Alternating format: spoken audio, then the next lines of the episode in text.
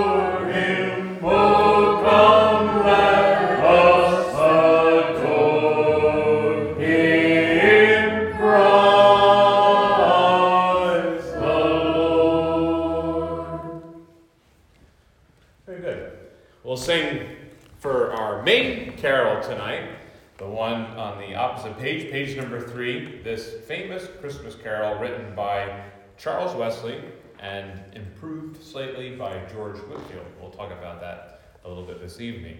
Hark, the herald angels sing, glory to the newborn King, peace on earth and mercy mild, God and sinners reconciled. Joyful, all ye nations rise, join the triumphs of the skies. With the angelic host proclaim, Christ is born in Bethlehem. As you sing them, you can think how many times your mind is reminded of a verse, maybe unlike any other Christmas carol.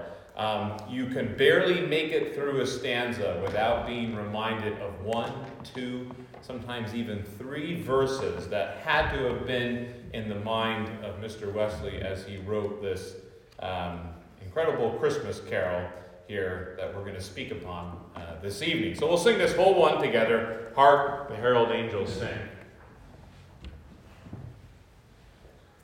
Hark the herald angels sing, glory to God.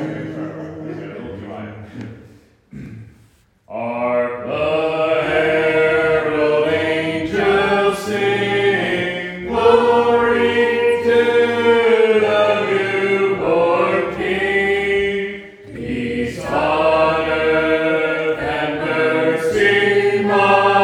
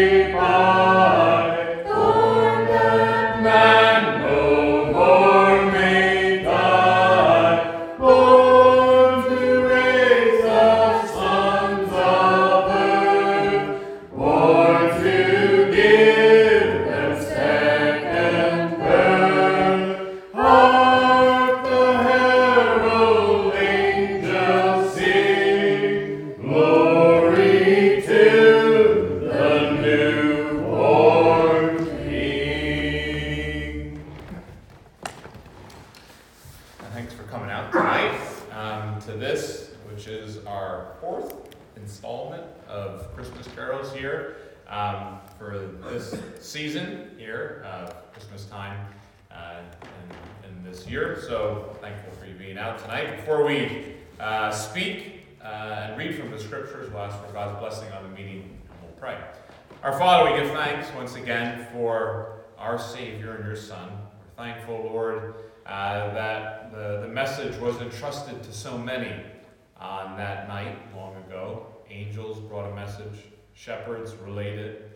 We think how some even stored it within their hearts for a later time and wished to share it with others. But regardless, we think of how incredible the message has been entrusted to others, a message that depends completely on the one who has authored it, the God of heaven. And so we pray, Lord, tonight that we would speak faithfully in the gospel that concerns the most important and the most critical things of this life, of how someone can know their God and to know not only their God, but peace with you, and to know reconciliation, forgiveness, and to know it now. We think how often, Lord, we are tempted to speak about these things as to fear of what we avoid. But we pray, Lord, that even throughout this week, we might be able to impress upon our listeners that there should be no delay with salvation for the incredible amount of wealth and riches that we inherit, and the great things that come with salvation for this life, to make it so meaningful. We pray, Lord, for help to do this, and to once again be able to draw truth from this Christmas carol even this evening. This we ask in your Son's name, Lord Jesus. Amen. And we've read the verses that we're going to read tonight already this week, but they are what gave rise to this Christmas carol, Hark the Herald Angels Sing. So we're going to read them again. They're in Luke chapter 2 and verse 8. Luke 2 and verse 8.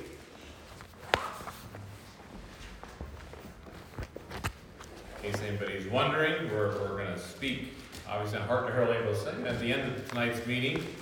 If you want to anticipate, we're going to sing Joy to the World for tomorrow night's meeting on that carol. Luke chapter 2, and we'll read here at verse 8, and it says this: "And there were in the same country shepherds abiding in the field, keeping watch over their flocks by night. And lo, the angel of the Lord came upon them, and the glory of the Lord shone round about them, and they were sore afraid. And the angel said unto them, Fear not, for behold, I bring you good tidings of great joy, which shall be to all people." It's great three parts to remember there: good news, great joy, all people. "For unto you is born this day in the city of David a Savior, which is Christ the Lord. And this shall be a sign unto you: you shall find the babe wrapped in swaddling clothes, lying in a manger." And suddenly, this is where I think Mr. Wesley drew some of his inspiration, "and suddenly there was with the angel a multitude of the heavenly host, praising God and saying, Glory to God in the highest, and on earth peace, goodwill towards men." God will add blessing to the reading of his word. Hark the Herald Angels Sing is one of Charles Wesley's greatest hymns that he wrote. I don't know if we have any people who have written hymns here. I'm sure there's probably one or two. Maybe you've never shared it with anybody. But actually, if you took some time and looked in the past, we're in 2022, you just look in the past 22 years, just take it, stay in this century, and say, I wonder how many new hymns have been written.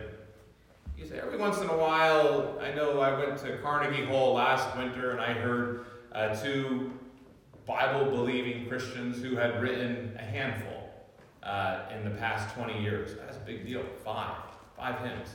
And then sometimes I look in the back of the Believer's Hymn Book and I go, when was the last one written in here? And it's like 1883, you know, and you're like, wow, it's been a long time since anybody's contributed to this one.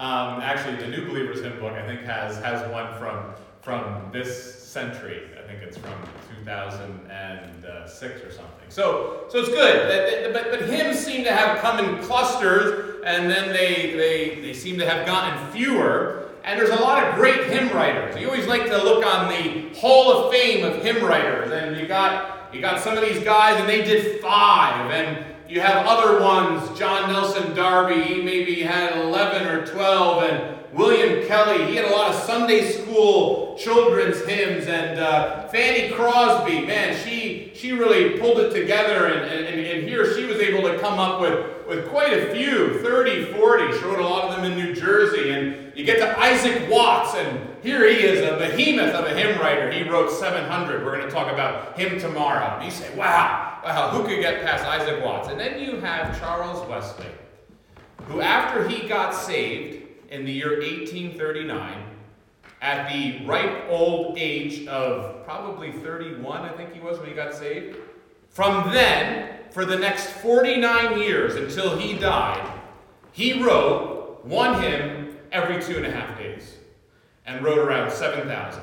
You say, what else did he do? Did he have time to eat? What else did the man do? You say, that's incredible. Every 2.5 days, I can barely do anything every 2.5 days. But here's a man who at this point in our meetings, we would have 2 more hymns to talk about. We could extend the meeting Saturday and Sunday, because Mr. Wesley, from Sunday until now, would have written 2 more. And he did that every day for his entire life. It shows you how much this meant to him. A lot of people have said that if you want to win the hearts of a people, don't give them words.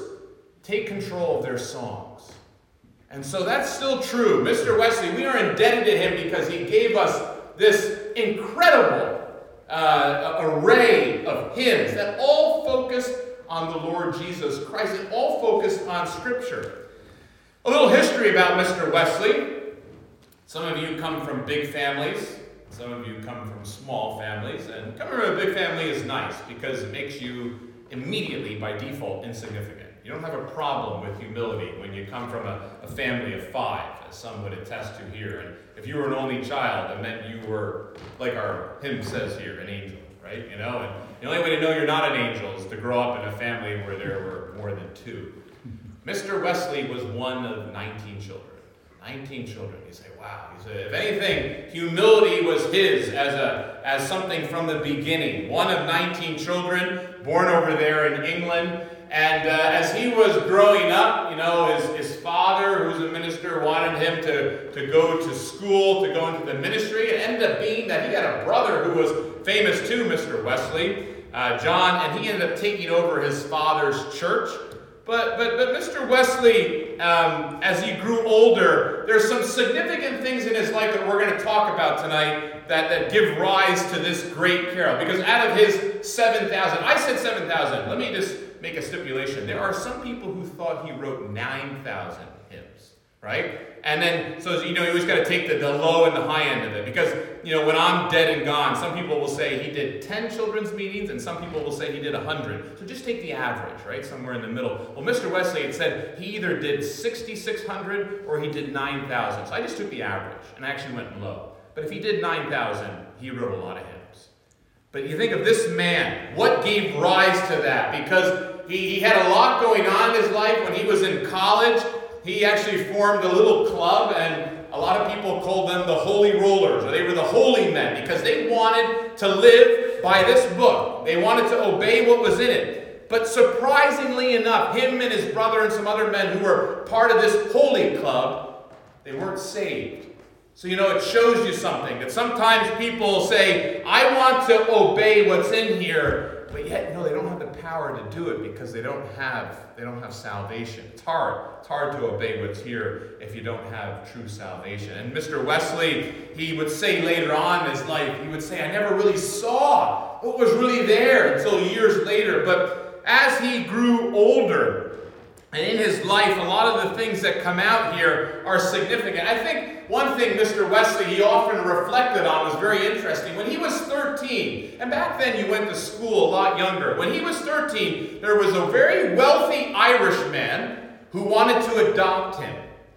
and was going to pay a large sum of money to take him and to put him through school. And one in 19, you can imagine his parents were like, hey, you know, that's one less mouth to feed, you know, and would he really be missed? You know, we would, at night we would go through the roll call, and if we got it, but they looked to it, and you know what? Mr. Charles Wesley, at 13, it was his decision. He said, I'm content in this situation where I'm at, going through life. It's very fascinating that the person that man adopted went on to be an earl, which I know that doesn't mean to you in here, but an earl was one of the richest men in England. And he ended up being actually the grandfather of the Duke of Wellington. You can go home and look at that. But that's a very significant. It'd be like someone coming and wanting to switch places with you, and finding out later that the person who switched places with you ended up being a multi-millionaire with thousands and thousands and thousands of acres of land. And you said, oh, what I could have had if only I had said yes. But you know, Mr. Wesley never regretted it. Because it's one thing to have $1 million and 1,000,000 acres. And it's another thing to know Jesus Christ as your Savior.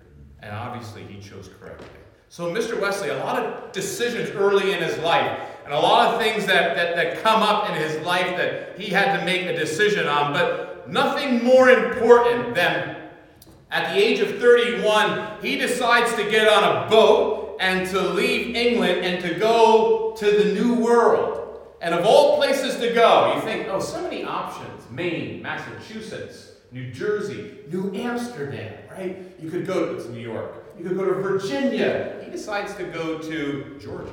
Georgia, that's not. And I actually visited where he went. I saw his house down in Savannah, Georgia, where the Wesley brothers went. They went with a guy named Oglethorpe. You can look him up. He was a very instrumental person in the development of the colonies.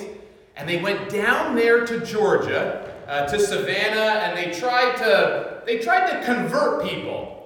But Mr. Wesley would say later, he goes, I was trying to convert people, and I wasn't converted. I was trying to get them to heaven, and here I was going to hell. And yet Mr. Wesley, as he spent all his time there, just got frustrated, and he goes, I'm going back home. And as he went back home on the voyage across the Atlantic, on that boat with him were these men. They were called the Moravian Brothers. And you say, oh, that's quite a title. Well, Moravia would be current-day Czechoslovakia, but these men were Bible believers, and they were on this boat, and you know what impressed Mr. Wesley? It's how they sung. He goes, they sang. Back then, when you heard people sing, it was really rough. We're going to talk about that tomorrow night. It was kind of like morbid, and the tunes were ooh, ooh. When he heard these men sing, he goes, it was like it had life to it. It really meant something to them when they sung. And he was talking to these men, you know what they told him? They said, listen, Charles. They said, someone could only be saved. They can't be saved through what they know, and they can't be saved through what they do. They can only be saved through faith, and it has to come by grace. And they told him the gospel from Ephesians 2:8. You know, Charles went back to England, and actually, of all the Christmas carols that we're going to go through here, he is the only man that I know of which, even when you go online, it gives you a day that he got saved, which, take it or leave it, is remarkable. And it was on May 21st, 1738, that Charles Wesley realized that with all that he knew and all the holiness he was going after, that it wasn't until that day that he went from being lost to being found, that he went from going to hell to going to heaven. I think that's unbelievable. You know, I always remind myself sometimes in some of my Bibles, I never put the date in my Bible, although I have a day too when I got saved, November 22nd, 1998.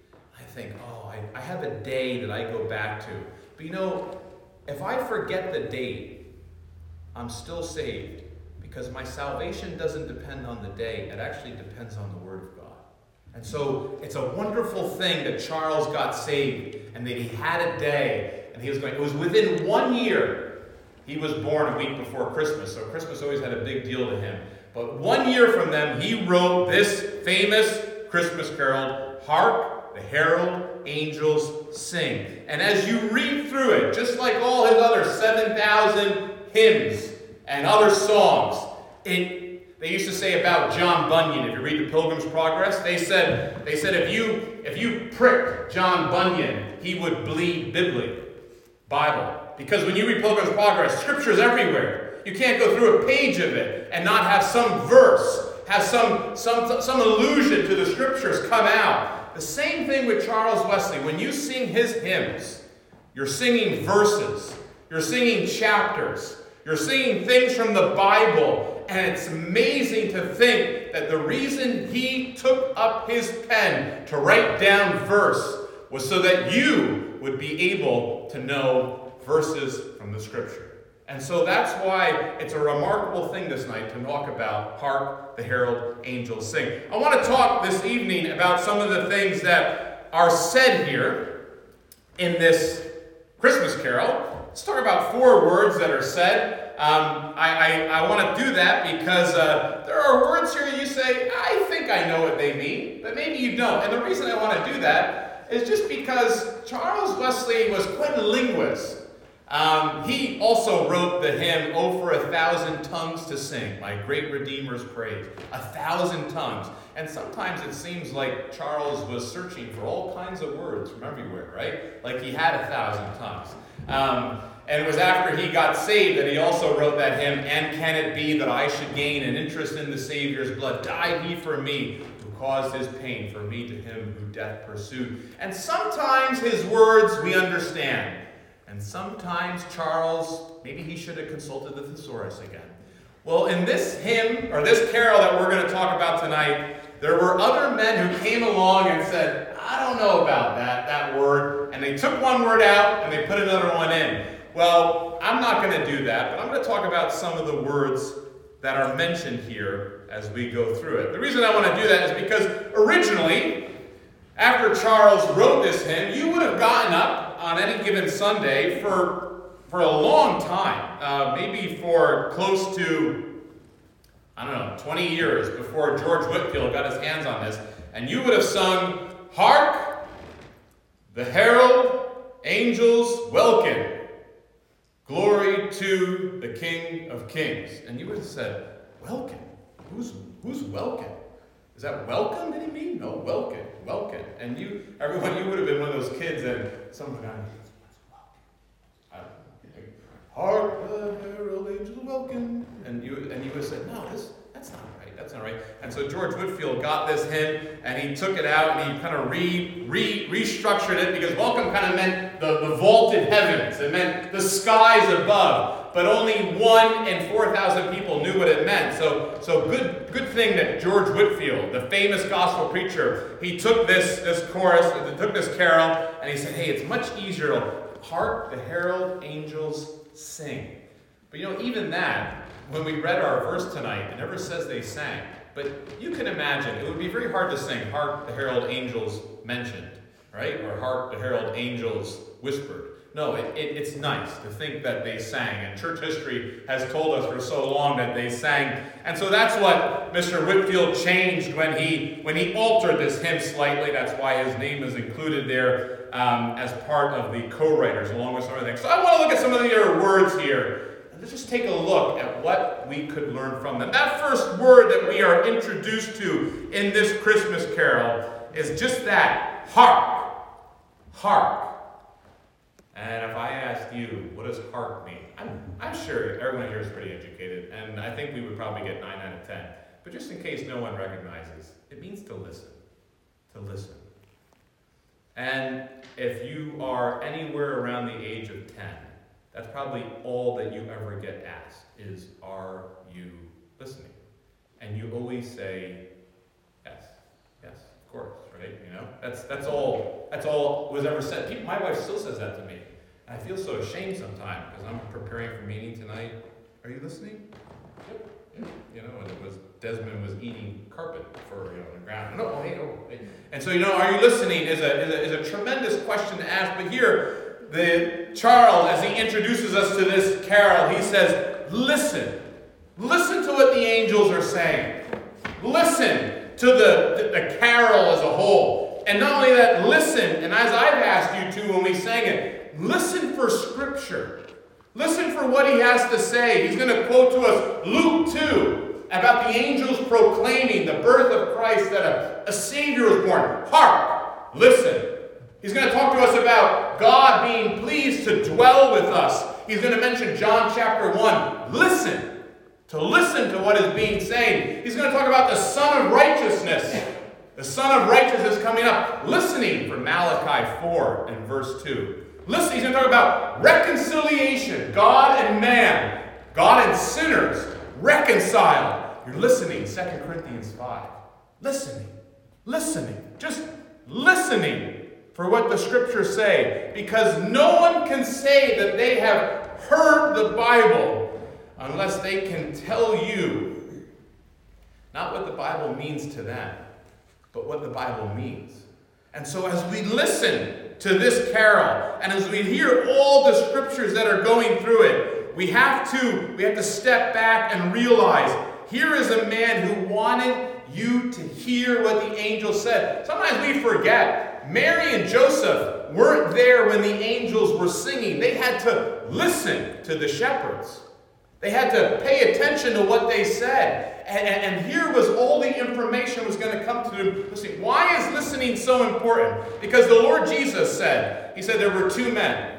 One built a house on a rock and one built a man by the beach.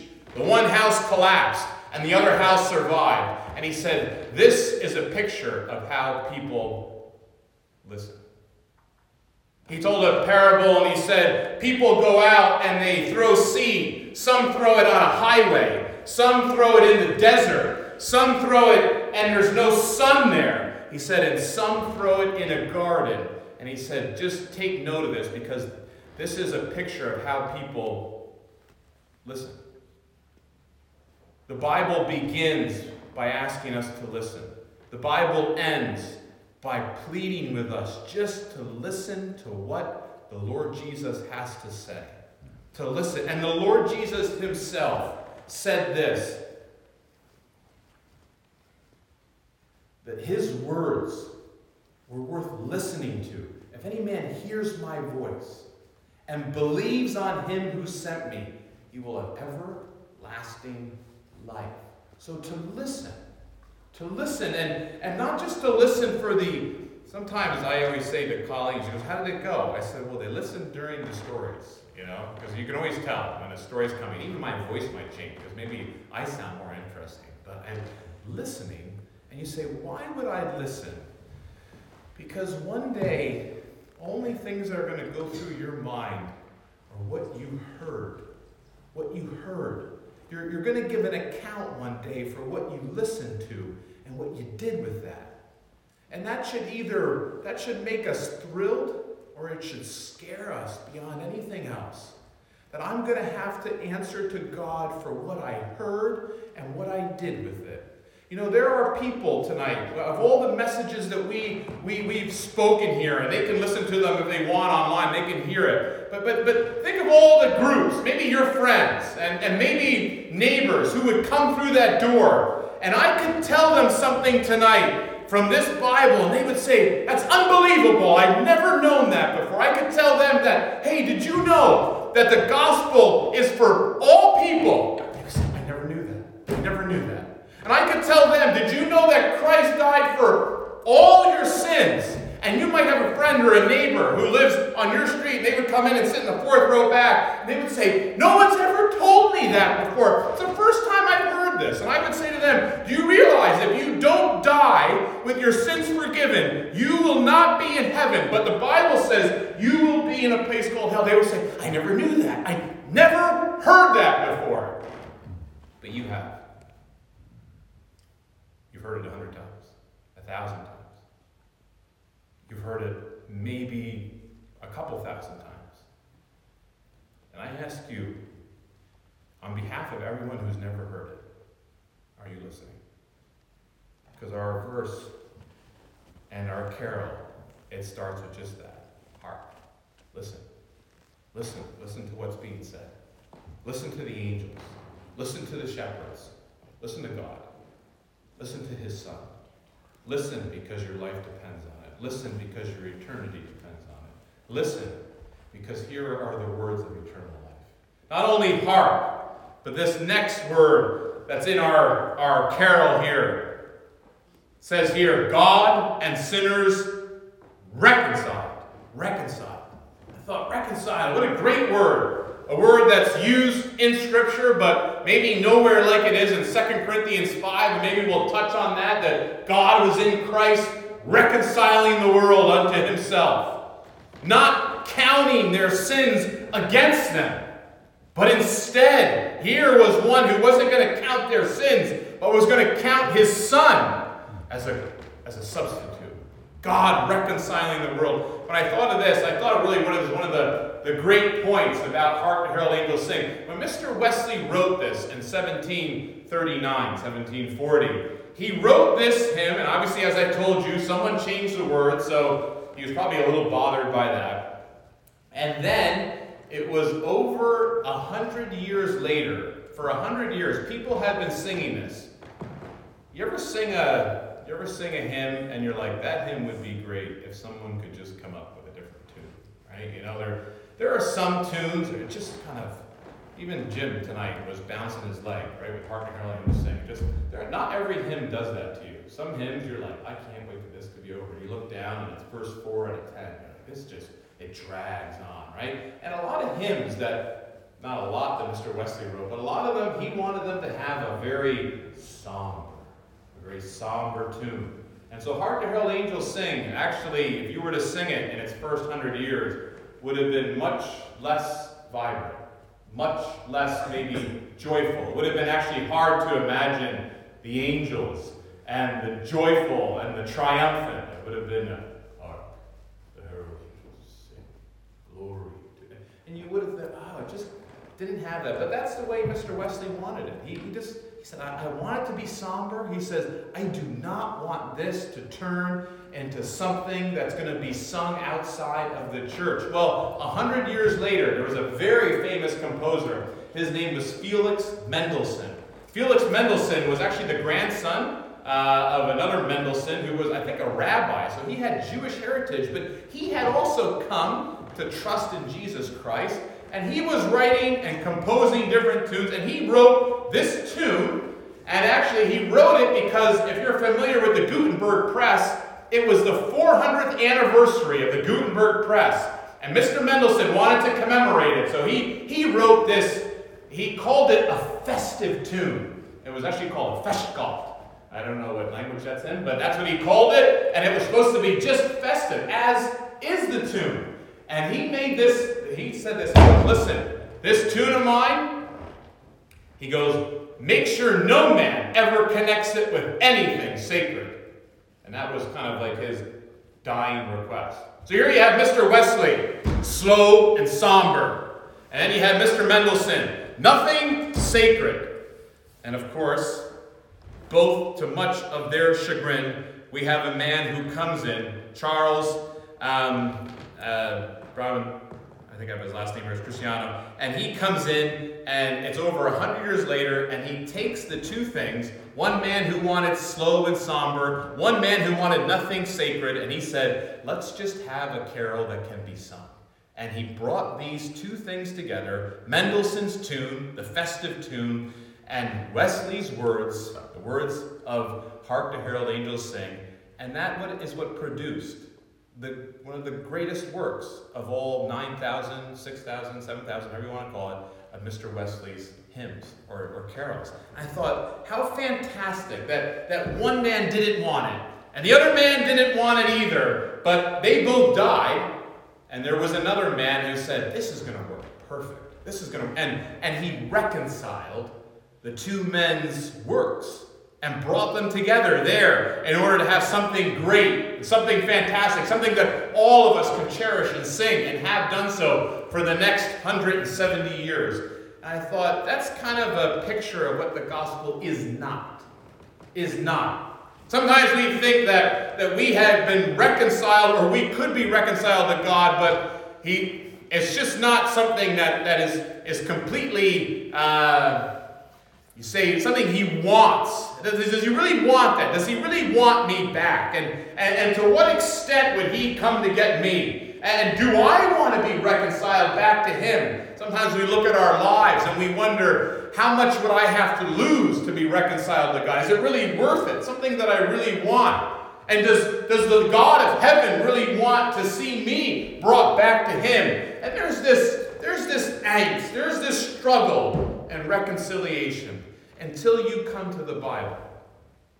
And in the Bible, in that great chapter of 2 Corinthians 5 that talks about reconciliation, it must mention it a half dozen times, about being reconciled to God, about the ministry of reconciliation. And the last verse in that chapter tells us how it's possible to reconcile two things that are actually more opposite than the words of Hark the Herald Angels Sing in Mr. Mendelssohn's tune. They're so much more opposite. What did we have in common with God? It wasn't like we were good words and he was going to provide a good tune, that we just needed a little help and he could provide the last 1%, or that we just needed a little push and he could give it to us. No, the Bible tells us there in words so succinct that God made his son to be sin for us. And his son knew no sin, that we might be made the righteousness of God in him. Here it is in simple terms. The next time that you see a cross, or the next time that you think of Calvary, when you think of everything that they did to Jesus Christ from 9 o'clock until 3 o'clock, everything that they did to him in those 6 hours, that was God treating his son like he were me. God treated his son like it was me. So if you want to know what your sin deserved, you look at the cross, because there was a man on that cross who was treated like he were me. Why? So that if you believe the gospel, God could treat you like you're his son. That's it. That's reconciliation. God's not looking for you to come a little bit and for him to come the rest. We talked about this last night in No Man's Land. God did everything. He came the whole way. He took care of your sin when he placed them on his son. To be reconciled is not something that goes against the wishes of anyone. When we talked about the carol tonight, neither one of those men wanted what they had done to be brought together with the other. And so tonight, maybe the saddest part of any gospel meeting is just this. There has never been a time in my life, and I've been speaking the gospel in the Brookfield Gospel Hall for almost 20 years this year. There has never been a single time where I've got up here and was not absolutely convinced beyond 100 or 1,000% that God wanted you to be saved. But there have been many times where I've realized that the people that you're speaking to don't want that. So this evening, you have to ask yourself, what is it that stops me from wanting what God wants? What is it that stops me from wanting God's Son? What is it that stops me from being satisfied with what God is satisfied with? What is it that stops me from listening, from hearkening to what God has said? Hark, reconciled. This, one of these last words, born. This is in our last verse here. It says, born, that man no more may die. Born to raise the sons of earth. Born to give them second birth. Hark, the herald angels sing. Glory to the newborn King. I think of one of the difficult lines here in Mr. Wesley's things is he says in one of his previous, verse number 2, he said, late in time, behold him come. And that's another difficult phrase, but what he was mentioning there was a truth that we find in Hebrews 1, that God finally spoke. God finally spoke at the end of time, at the end of the ages.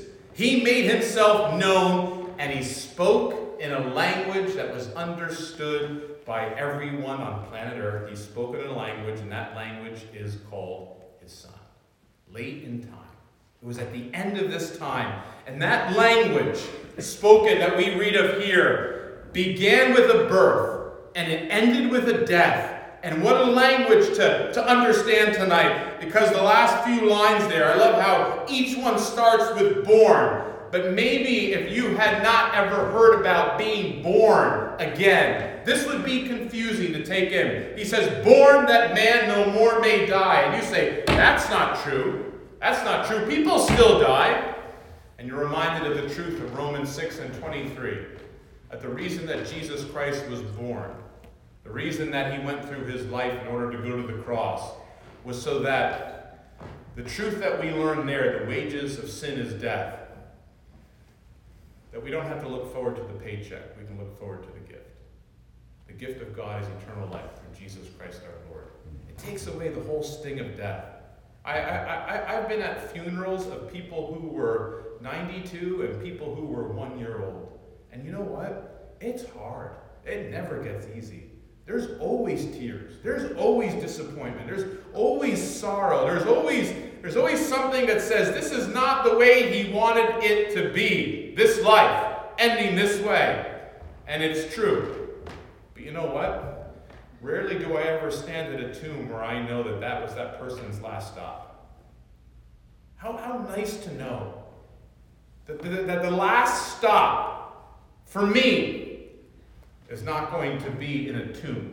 Born that man no more may die. That's not what I have to look forward to. It's something so much greater. He says, born to raise the sons of earth. Born to know that there's something I look forward to that is almost incomprehensible. That rise again, to resurrect. That I know that death is not the last stop, but resurrection. And he says here, born to give them second birth. How fantastic to know that my first birthday, August 20th, 1983, has prepared me for the last 39 years in this world. And how wonderful to think that there was a day in which I came into this world and I had everything I needed at that point. I just had to grow, to mature, and to develop for the next 39 years. And things have been good. But on November 22nd, 1998, I had a birth that prepared me for the world to come. How fantastic. How great to know that my hope of being in heaven one day, I don't have to depend on what happened when I was born the first time, but I know that there's a new life, a new birth, to be born from above, not below, and to be born for that life, not for this one. It's a tremendous possession to have. It's one of those things the Lord Jesus says you must have. You must have the second birth. You must be born again. And so here in this carol, I love the way Charles ends it once again. Born to give them second birth. Nothing else would do. And so as we looked at this carol, as we looked at all the things that could be said, I think once again it's remarkable when we look at his life. The fact that he was a man who thought he was going to heaven and then found out he wasn't. He was a man who longed to write hymns about the Lord Jesus Christ. But he was a man who was given to this, that the Bible meant everything to him. The Son of God meant everything to him. And in no ways was he ashamed to bring that up. And so as we look at this, this carol, and as we have sung it, and as you may sing it again, be reminded of this. There's a lot of carols that tell us that the angels sang. And I'm sure there are some people here who want to argue about whether they sang or not. But there's not a lot of carols that invite us to sing with them. This is one of the only ones that invites us to sing along with the angels. To sing along with them, the cosmic chorus that is written down here. And I thought tonight, it's fitting, maybe a fitting way to end our meeting here tonight, is that it's one thing to hear, to always be hearing about the gospel, to always be hearing about what is said. It's always to be hearing about things like that. And it's yet another thing to join in. We often sing that song sometimes in the meeting, we're traveling home to heaven above. Will you go? And even here in this Christmas carol, I think John Wesley knew what he was saying when he asked us if we would join in and sing with the angels these immortal, eternal words, that Christ the Savior is born. But more than that Christ the Savior died, and that he died for you. We'll close in a word of prayer. Our Father, we give thanks once again for your Son and for our Savior. We are very grateful this evening to be able to once again tell him as we know him, our Redeemer, who has brightened all our days. We think of all these incredible lines that have come from the pen of this man, Mr. Wesley. We think of how he could write so long ago about gaining an interest in the Savior. And we know this evening that this does not come through human merit, but it comes through the grace of God. And so we ask, Lord, that your grace would be multiplied this evening towards us and towards our audience, that there would be one more soul here tonight who would gain an interest in the Savior's blood, the one who died for them. We ask to bring us home safely, and Lord willing, we ask that we would be spared to have another night tomorrow in which to declare the gospel message. This we ask in your Son's name, the Lord Jesus. Amen. So tomorrow night, we are going to sing a carol on the next page, Joy to the World. This is written by a very famous hymn writer, Isaac Watts. As I mentioned in the opening, he wrote also a prolific number of hymns, and tomorrow night we'll address when and how and why he wrote Joy to the World. So we'll sing this whole carol together. Joy to the world, the Lord is come. Let earth receive her King. Let every heart prepare him room, and heaven and nature sing, and heaven and nature sing, and heaven and heaven and nature sing. We'll sing all four stanzas of Joy to the World. Joy to the world, the Lord is come. Let earth receive her King. Let every heart prepare him room, and heaven and nature sing.